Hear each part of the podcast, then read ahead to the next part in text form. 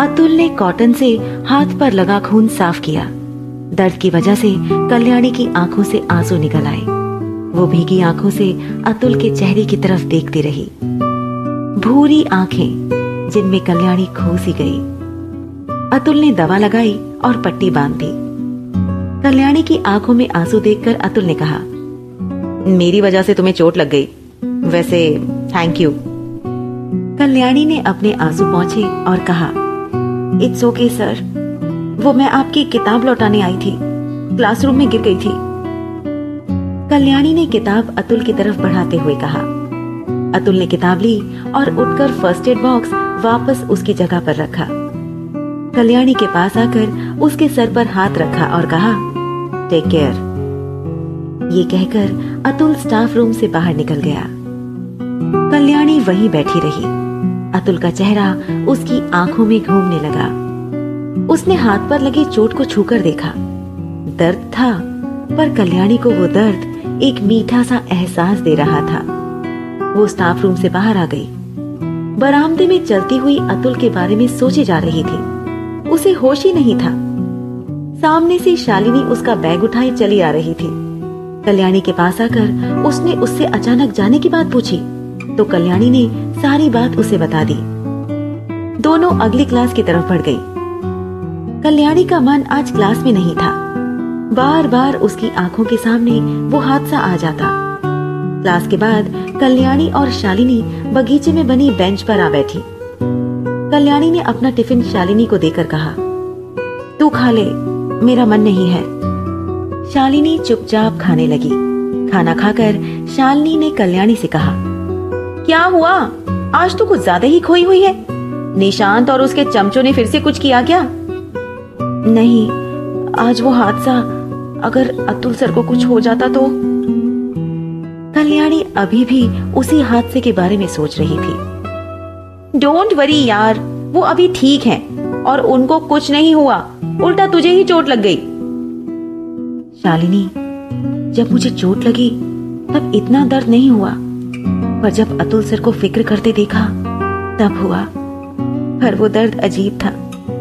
उसका मीठा सा एहसास मुझे बेचैन कर गया। मीठा दर्द?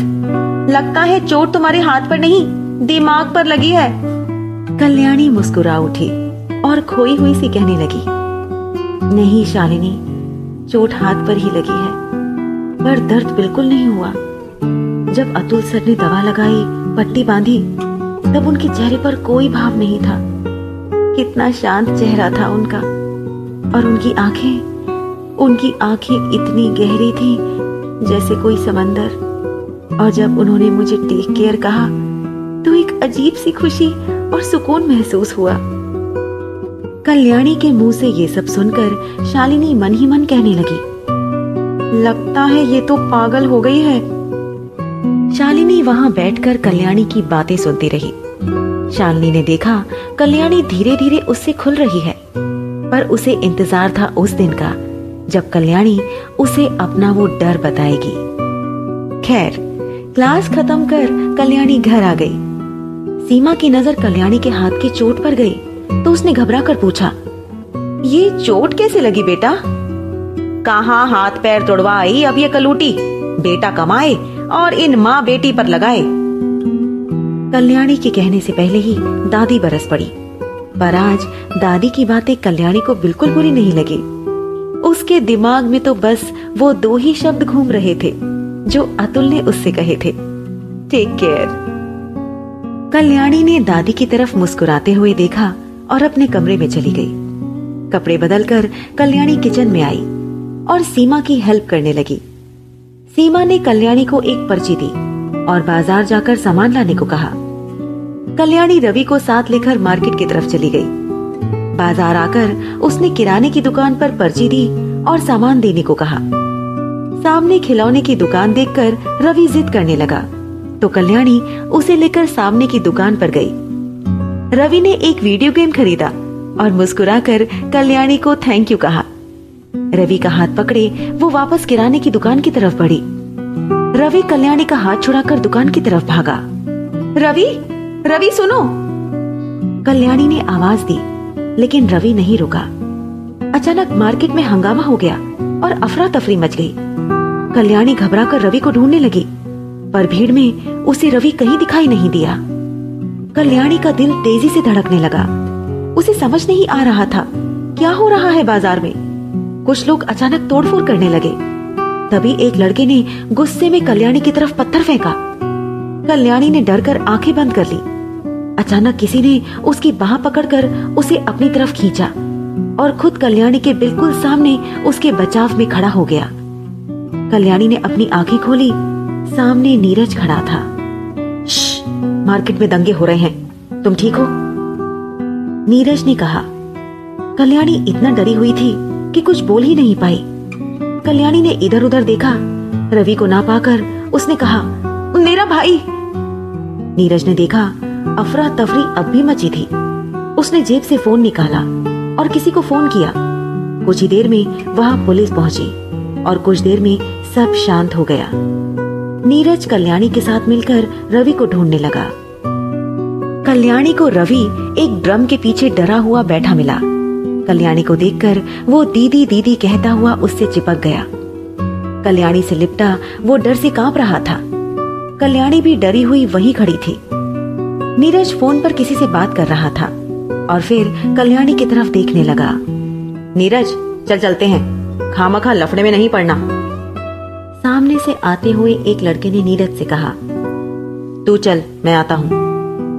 नीरज ने कल्याणी की तरफ़ देखते हुए कहा जो अभी भी रवि को शांत करा रही थी। ठीक है, ये कहकर वो लड़का वहाँ से चला गया। चलो, आप दोनों को घर तक छोड़ देता हूँ। कल्याणी और रवि चुपचाप नीरज के पीछे चल पड़े। मेन सड़क पर आकर नीरज ने ऑटो रुकवाया और दोनों को उसमें बैठाकर ऑटो वाले से कहा, पैसे मत लेना। जी भैया। ये कहकर ऑटो वाला चला गया। कल्याणी ने ऑटो से बाहर झांककर पीछे खड़े नीरज को देखा। रवि ने कल्याणी का हाथ कसकर पकड़ लिया। शायद वो अभी भी डरा हुआ था। रवि का हाथ थामे, कल्याणी सोच में पड़ गई। आखिर ये नीरज है कौन? कॉलेज में कुछ और है? यहाँ मार्केट में कुछ और है? ऊपर से ऑटो वाले भैया से भी पैसे ना लेने को कहा। सबसे खास बात, वो मुझे ऐसे क्यों देखता रहता है?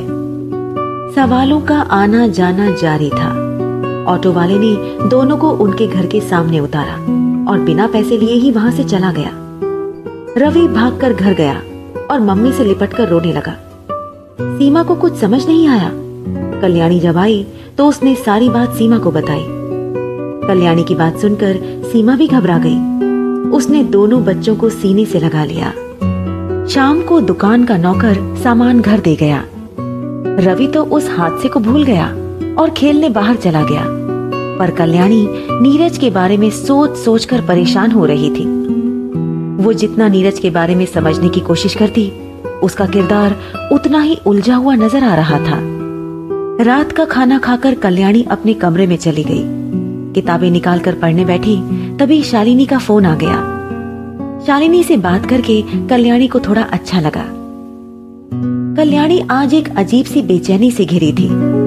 अतुल के बारे में सोचकर उसे सुकून मिलता और वहीं नीरज के बारे में सोचकर बेचैनी। वो एक अजीब सी कश्मकश में थी। सवाल बहुत थे, पर जवाब एक भी नहीं। कल्याणी ने अपने कमरे की खिड़की खोली और बाहर देखने लगी। सुनसान पड़ी सड़क पर लगे खंबे की लाइट झपक रही थी। उसी लाइट की तरह ही कल्याणी को अपने दिल की धड़कन महसूस हुई। कल्याणी कुछ देर खड़ी उस लाइट को देखती रही और फिर आकर बेड पर लेट गई। पर नींद उसकी आँखों से कोसों दूर थी। कल्याणी ने अपने हाथ को देखा, जिस पर पट्टी बंधी थी, और एक बार फिर अतुल का चेहरा उसकी आँखों के सामने घूम गया।